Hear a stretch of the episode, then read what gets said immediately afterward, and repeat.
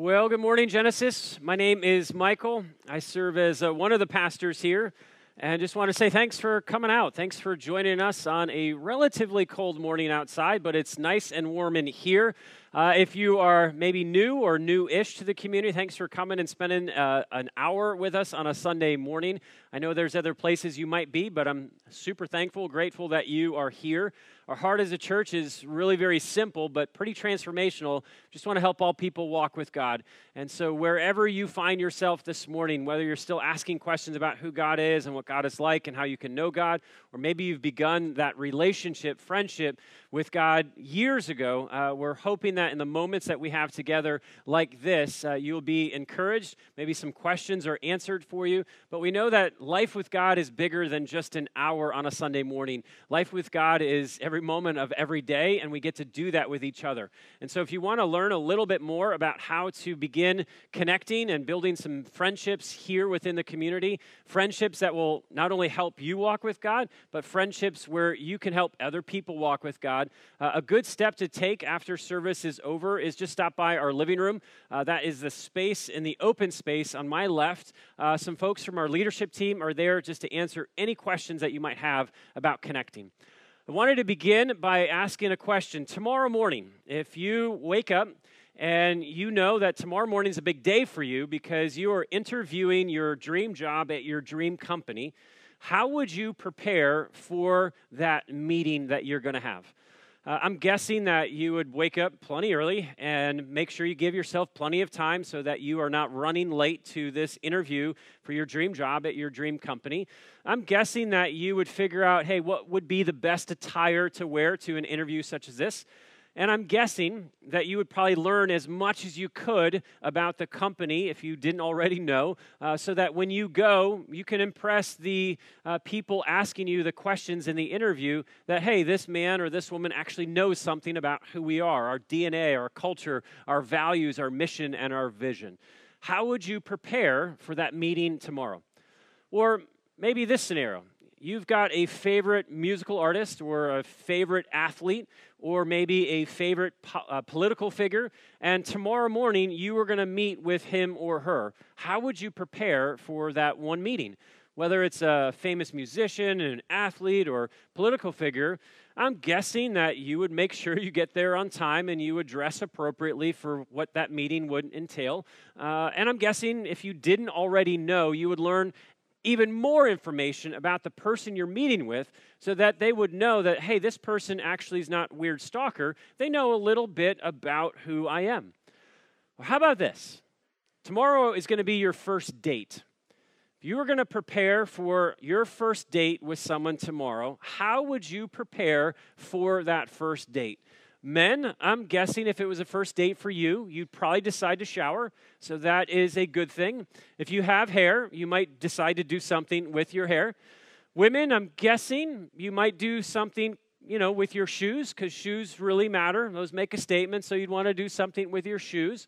Uh, but how would you prepare for that first impression, that first date? Husbands, Remember your first date with the woman that is now currently your wife. Do you remember what you did on that first date to prepare for meeting with her? Now, I wanted to show a picture of my first date with my wife now. Uh, this was 28, 29 years ago, freshman year in college. Now, I know you're saying yeah for me, but Kyla would appreciate you saying yeah for her as well. Uh, so that was me, my first date with Kyla. I put on my J. Crew red polka dot tie, and I can't tell if you can see I've got my best Mickey Mouse earring in my ear as well. I thought that would be a clever touch. What woman wouldn't be impressed with a Mickey Mouse earring? But that was my first date that I ever had with Kyla, uh, sophomore year of college at uh, Ohio State. All of these meetings that I've given you a hypothetical scenario for, uh, we would prepare ourselves for each of these different situations, circumstances, or people. And I think we do that because we prepare for the people that matter to us. We do something different if we're going to meet with someone that we care deeply about, or if we're going to enter into a situation or circumstance that we care deeply about. If we value it, we're going to prepare ourselves, at least in a different way. Now, this morning, as we are walking through the Exodus story, we're in Exodus chapter 19, and we're about to witness a really, really, really important meeting. Uh, for the very first time, something happens here in Exodus 19 that has never happened in human history up into this point. And what happens is God calls for a meeting with his people. Now, as we've walked through Exodus, we've seen, so far at least, uh, God has met with Moses on a few different occasions. We've seen that God met with Oz, uh, Moses and his uh, older brother Aaron. We've seen that God has revealed himself in a few different ways where he's allowed the people just to see glimpses of his power and his majesty and his glory. But up until this point in the story, God has not actually called for a meeting with all of his people. And so, what happens here in Exodus 19 is truly transformational because for the first time, God will allow all of his people to hear his voice and see his presence in a way that they had never heard or experienced before. Now, imagine as best as you can that God, who is the creator and sustainer of all things, called for a meeting with you? What would you do? If God called for a meeting with you and the community that you were part of, what would you do? And again, maybe make this even more personal. Do you remember the very first time that you met God? Do you remember the first time you heard his voice? And I don't mean maybe an audible voice, but you knew that God was speaking to you. You knew that God was trying to get your attention. Do you remember the first time that you met God and you experienced and encountered His presence? And maybe you can't articulate necessarily in words what that was like, but you know beyond a shadow of a doubt that God was present with you in that very moment. The Bible makes very clear, Old Testament and New Testament, that God desires to meet with his people. And it's the same reality for us. God wants to meet with each of us. And so, because of that reality, as we walk through Exodus 19, there's really just one question that I wanted us to consider, wrestle with, and answer this morning. And it's this question How does one prepare to meet with God? Like, how do you prepare yourself to meet with God? holy and powerful, majestic and glorious. How does someone prepare themselves to meet with God? As we learned last week uh, from Kyle, Kyle did a great job uh, kicking off Exodus 19. But as we continue on in Exodus 19, we see that the people of God have finally around, uh, arrived at Mount Sinai, which is known as the mountain of God. Now, by the time they arrive at Mount Sinai, it's been roughly two months uh, since they left Egypt. And over the past two months, it's been kind of a rocky road. There's been a lot of complaining and whining and a lot of bitterness, a lot of doubting God along the way. But when they arrive at this mountain of God, Mount Sinai, this is a monumental moment, not only for Moses, but for all of the people of God, because what's happening here in Exodus 19 is ultimately the fulfillment of a promise that God had made to Moses back in Exodus 3. Now, if you weren't here about a year ago when we started this journey, we walked through Exodus 3, and you might be familiar with that story of Moses meets God at the burning bush. And God reveals Moses, reveals himself to Moses. Moses hears his name, hears his voice.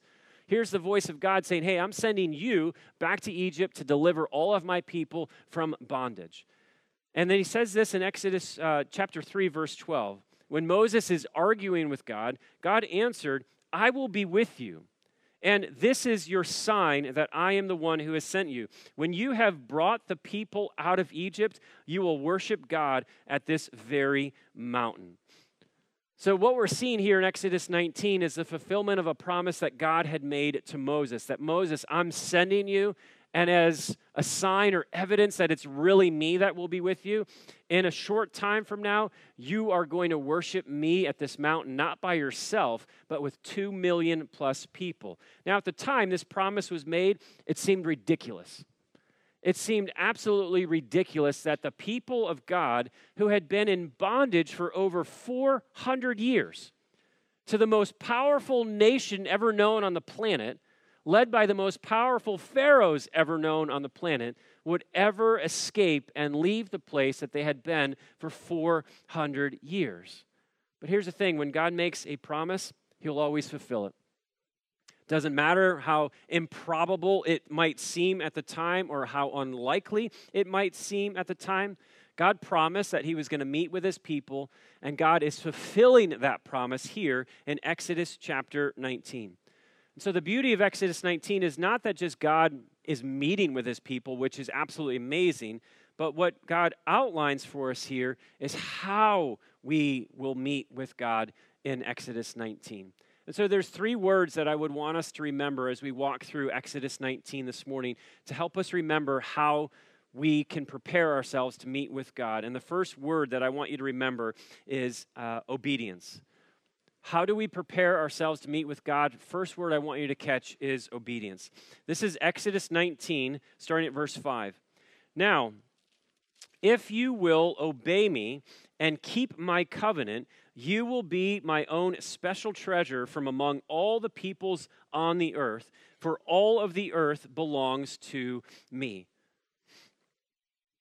God makes the statement here if you will obey me, if you will do everything that I want you to do and obey my covenant, God was calling the men and women that were part of that community to obedience before God meets with his people, where they're going to hear his voice and they're going to see his presence, God wants to know will his people be obedient?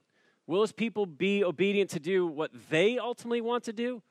Or will they be obedient to do all that God actually wants them to do?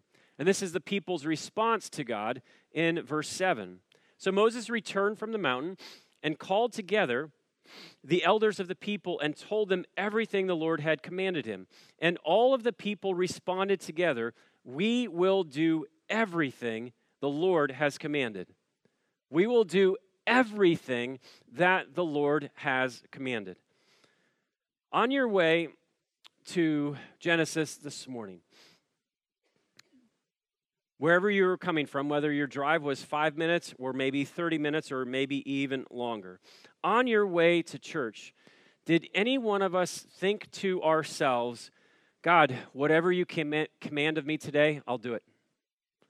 God, whatever you say to me, whatever you reveal to me, God, whatever I hear from you, no matter what it is, I'm all in. On our way to church this morning, uh, when we are gathering like this, did any one of us think, God, no matter what, I will do anything and everything that you reveal to me in this place today. I think one of the things that hinders our meeting with God is that rather than saying, I will do everything that God commands, I think there's two words that have often in my life tripped me up, and two words that often I think trip all of us up. And the two words are, it depends. It depends. I'll be obedient, but it kind of depends on what it is. God, I'll be obedient, but it depends on how hard it will be. Like if you're asking me to forgive that person that has really hurt me and that I've been really angry and bitter towards, well, I just don't think I'll be able to do that. Or, God, I'll be obedient, but it depends on how much it might actually cost me. Like if what you're asking me to do might cut into like me time, well, then I'm pretty sure I will not be able to do that. I can't tell you from my own life how many times it depends has simply derailed me from meeting with God because I chose the path of disobedience rather than being obedient. And I think there just comes a point where we need to ask ourselves the question is being obedient to what I really want to do really worth it? Like, is being obedient to all of the desires and things that I have, is it really worth being obedient to what I want at the cost of being disobedient to what God wants and missing actually meeting with God and hearing from God. Maybe in other words, is it depends, is that response worth miss worth missing meeting with God? Exodus 19 reminds all of us that if we're going to be prepared to meet with God, it's got to start with obedience. It's got to start with a commitment of God, no matter what you say, reveal, encourage, or challenge, or convict, or remind me of, I'm all in. I'll be obedient to do anything and everything that you want. And as I think we see that growing in obedience, and as we grow in meeting with God, there is no greater privilege. There is no greater thing that we could do than be people who are meeting with God. Now, as we continue in Exodus 19, Moses goes back up the mountain to tell God, the people have said, God, they're going to do everything that you command them to do. And so when Moses meets with God on behalf of the people, now we get the second word uh, that God gives to Moses to give to the people in order to prepare them to meet with God. I'm going to read first Exodus chapter 19, starting at verse 9 and 10, and then verse 15. 9 and 10 says this Then the Lord said to Moses, I will come to you in a thick cloud, Moses, so the people themselves can hear me when I speak with you. Then they will always trust you. And so Moses told the Lord what the people had said. And then verse 10 Then the Lord told Moses, Go down and prepare the people for my arrival. Consecrate them today and tomorrow, and have them wash their clothing. And then I want to read verse 15. Verse 15 says, He also told them, Get ready for that third day, and until then, abstain from having sexual intercourse. All right, so the second word that I want us to catch in how we prepare ourselves to meet with God is this word consecrate. Now, I know consecrate is not necessarily a word we walk around with in our modern day vernacular, but God makes clear to the people of God that they need to be consecrated or set apart as holy before they meet with God. Now, think for a moment how did you prepare to meet God today? I'm guessing at some point, uh, you know, this question presupposes that you were planning on meeting with God. Uh, but how did you prepare to meet with God today? Now, I realize that maybe some of you came in today and were like, gosh, I just wanted to sing a few songs and hear a message for 30 minutes and then sing some more songs and have some good coffee and conversation and then go home. Your plan wasn't necessarily, I'm coming here to meet with God. And so maybe your preparation was just like, man, I just got out of bed, brushed my teeth. Shower was somewhat optional because it was somewhat cold outside, and just put on some casual, comfortable clothing, grabbed something to eat and a coffee, and ran out the door, and I showed up here. As I read Exodus 19, I learn that there's just actually nothing casual about coming into the presence of God. There's nothing laissez faire about the people coming into God's presence to actually hear and meet God. But as you see in Exodus 19, verse 9, the whole point of God gathering his people was so that the people could hear God's voice. And so God was saying, consecrate, prepare yourselves to hear my voice. I just want to pause for a moment and just consider the weight, but the, the awesomeness of this moment. The creator of the universe, the sustainer of absolutely everything, the giver of life, the Savior, the Redeemer, the Almighty, Holy, Eternal God wants people to hear His voice. How amazing is that? That God is saying, I want you to meet with me so you can hear from me, that you can hear my voice. If you were to fast forward about a year from this meeting, when Moses reflects back upon what happened here in Exodus 19, this is what he actually says in Deuteronomy chapter 4. You came near and stood at the foot of the mountain, while flames from the mountain shot into the sky. And the mountain was shrouded in black clouds and deep darkness. And the Lord spoke to you from the heart of the fire. You heard the sound of his words, didn't see a form, but there was only a voice. I think all of us would agree that communication is important to any relationship, at least any meaningful relationship taking place. If there's no communication, well, how can you really have a relationship with that person? If you're married today, husband and wife, imagine if your marriage you didn't talk to each other. Marriage, imagine if you just didn't if the husbands never said anything to the wives, never shared anything with their wives, and the wives never shared anything with their husbands, would any of the husbands and wives here say, Yeah, we have, we've got a great relationship? We don't talk, we don't share anything with each other. No, I think we would say we don't have a healthy relationship because there's no communication. So it's not rocket science where there's no communication, there's no relationship. And because God desires to have a meaningful relationship, he wanted his people to hear his voice. And God still wants us to hear his voice. So, again, go back to the question I asked a moment ago. How did you prepare yourselves today to meet with God? How did you prepare yourselves to hear his voice? We know that obedience now is part of that, that our obedience shapes how we're going to meet with God. But in Exodus 19, God gives two very specific things that He wants the people to do to prepare themselves, to consecrate themselves. And the first one was wash their clothes and refrain from having sex.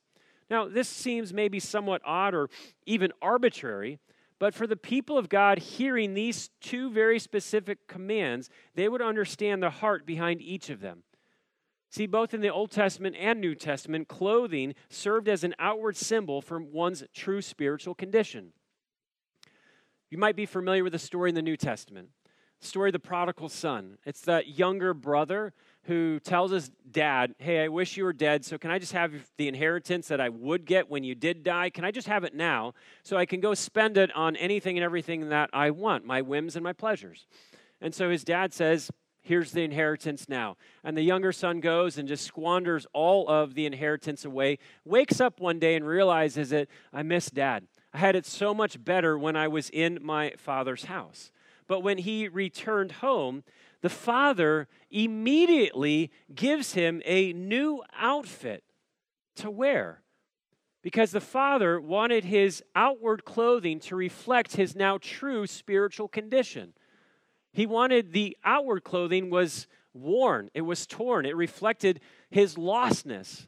But now that he came home, the father put his own clothing on him in order to reflect that you no, are, no longer are lost, but you're found. You're no longer dead, but you are alive. And so, for the people of God in Exodus 19, God had already told them, You're a kingdom of priests, you're a holy nation. That's who you are. And so God wanted their outward appearance to reflect their true inward appearance of kingdom of priests and a holy nation. Now, when the people are called to refrain from having sex, God is not declaring in this moment that sex is somehow a bad thing. Rather, He's calling the people to a form of fasting. Essentially, what God is doing, the earthly cares and concerns and carnal affections are being put away for a time in order that we might give our full attention to seeing and hearing from God. Now, let me make this personal for all of us. Have you ever had a bad weekend? And I mean like a bad weekend where you did things that you swore you'd never do again. You participated in things that you said, you know, I'm not going to do this, but then you found yourself doing it anyways. Or you looked at things, clicked on things, viewed things that you swore, I'm never doing this again, but the weekend came and whatever reason, you gave in to doing the very things that you said you would never, ever do again. Or maybe the weekend was you had this blowout fight with your spouse or with a friend or a family member, and you said things to this person that just crossed all sorts of lines. Things that, as soon as they flew out of your mouth, you realize I cannot take that back. I think all of us have had weekends like that. But after that rough weekend, you showed up at church and you find it really hard to engage. You're singing songs about God's holiness and God's faithfulness and God's love and His mercy and His kindness, but singing songs like that just seems really disingenuous. to what just happened literally hours before. Or you're just having a hard time even hearing God's voice when we're opening God's word together because the only voice that you actually hear in that moment is your voice condemning you for the things that you did that you swore you'd never do ever again. See, God called his people then, and he still calls his people now to be consecrated, to be prepared to step into holiness, to prepare ourselves in order to hear from God, to prepare ourselves to actually meet with God. I think the question that we might ask is well, gosh, why is consecration actually so important to God? Uh, this past summer, I watched a, a great mini series, a documentary of sorts on Chernobyl. Now, for those of you who were not maybe old enough to remember Chernobyl, in 1986, uh, in the Soviet Union, a nuclear reactor melted down. And it was catastrophic. They say only 4,000 people uh, were killed, but they don't know the tens, if not hundreds of thousands of people that were impacted with things like cancer and leukemia because of the radiation that had leaked for hundreds, if not thousands of miles. Now, I'm not a nuclear physicist, but I do know enough that I would never approach an exposed nuclear reactor core with like a casual attitude. I would never, ever ex, eh, you know, walk up on an exposed nuclear reactor, I would walk into that scenario with a lot of awe, a lot of respect, and even fear.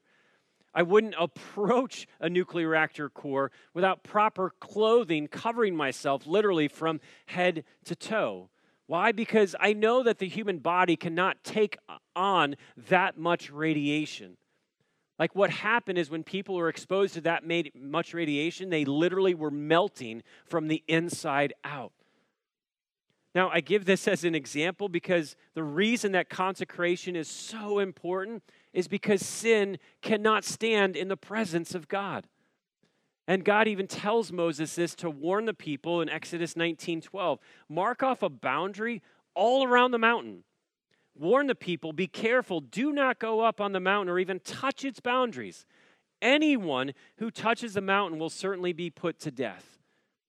In short, what God is telling Moses to tell the people listen, if the people of God just try to rush up the mountain and they're just all like casual and, and just very free flowing with it, it will not work out well for them. Why? Because sin cannot survive the presence of holiness. We are sinful people. God is a holy, perfect God, and sin cannot survive in the presence of holiness. So we need to understand that when God tells us to be consecrated, this isn't like punishment. This isn't God trying to ruin anyone's fun. This is God saying, No, I am being gracious to you, telling you to prepare yourselves to meet me in my holiness.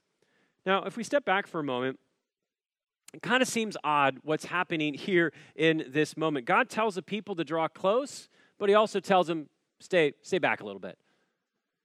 So God is saying, Hey, I want you to come close. I want you to draw near so you can hear my voice. You can experience me, but don't get too close. So I think the question becomes well, how can we have a relationship with the one we must be kept separate from? How does that work? How do we have a relationship with God but yet, God, we need to be kept separate from Him because of His holiness. And the final word that I want us to see in Exodus 19 of how we prepare ourselves to meet with God is the word mediator. Now, up until this point, Moses has been serving as the mediator, the go between God and his people. And I want you to listen to what actually happens when God came down the mountain on that third day. This is Exodus 19, verse 16 through 20. As best you can, as you as I'm reading this, if it's helpful, just close your eyes and try to even envision and imagine what this must have been like for the people to have the presence and power and voice of God come down in front of them. On the morning of the third day, thunder roared and lightning flashed and a dense cloud came down on the mountain. There was a long, loud blast from the ram's horns, and all the people, they trembled. And Moses led them out from the camp to meet with God. And they stood at the foot of the mountain. All of Mount Sinai was covered with smoke, because the Lord had descended on it in the form of fire. And the smoke billowed into the sky like smoke from brick kiln, and the whole mountain shook violently. As the blast of the ram's horns grew louder and louder, Moses spoke, and God thundered his reply. The Lord came down on top of Mount Sinai and called Moses to the top of the mountain. And so Moses climbed the mountain once again. To be honest with you, I've read that a lot this past week. I think I'm a pretty imaginative, creative person, but I couldn't even fathom what that would have been like. To hear the voice of God thundering so loud and to see this mountain shaking and to have this mountain covered in just darkness but yet lit up in flames. The author of Hebrews reflects back on what happened here in Exodus 19, specifically honing in on Moses' response. And it says in Hebrews 12 Moses himself was so frightened at the sight that he said, I am terrified and trembling. If Moses, the one who interacted with God on numerous occasions prior to this, was terrified and trembling, it's safe to say, safe to conclude, that God is so much bigger than we think He is. God is so much more awesome, more majestic, more powerful. God is so much more holy. God is so much more dangerous than we think He is. That is why, like the people of God, we need a mediator who will go before us because who could possibly stand before God? This for us is what we call the good news of the gospel. Because God promised that He would raise up an even better mediator than Moses, a perfect mediator that could once for all time bridge the gap or the divide between a holy God and a sinful people.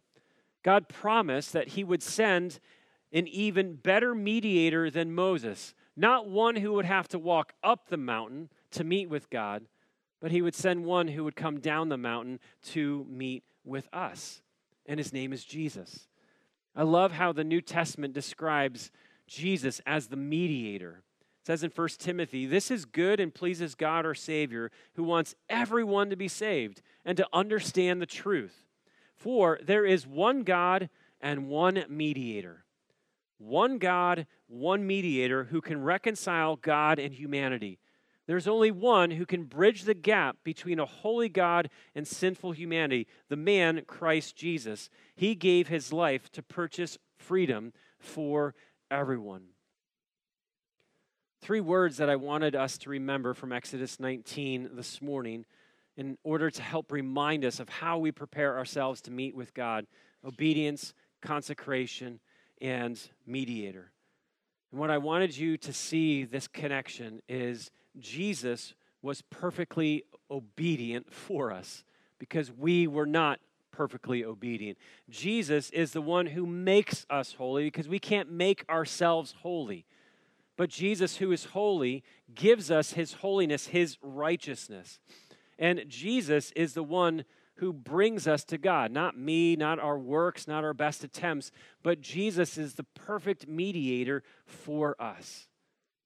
God wants to meet with you not just once a week for an hour. The beauty of Exodus 19 that then plays out through the rest of the story in Old and New Testament is that God wants to meet with you every moment of every day, and He's prepared a way for that to happen through His Son Jesus. So we might end our gathering here in 15 minutes. And you'll go home and enter into the rest of your day and prepare for what will be this upcoming week. And I wanted you to know that God, as you prepare, God is saying, but hey, I want you to prepare for how you will meet with me tomorrow at work, how you will meet with me tomorrow at school, how you will meet with me in your marriage and your family and your relationships with your sons and your daughters, your brothers and your sisters, your friends, neighbors, coworkers, and classmates. God wants to meet with you every moment of every day. And because of Christ, his perfect obedience, his holiness given to us, and his mediation, you and I get to meet with God every moment of every day.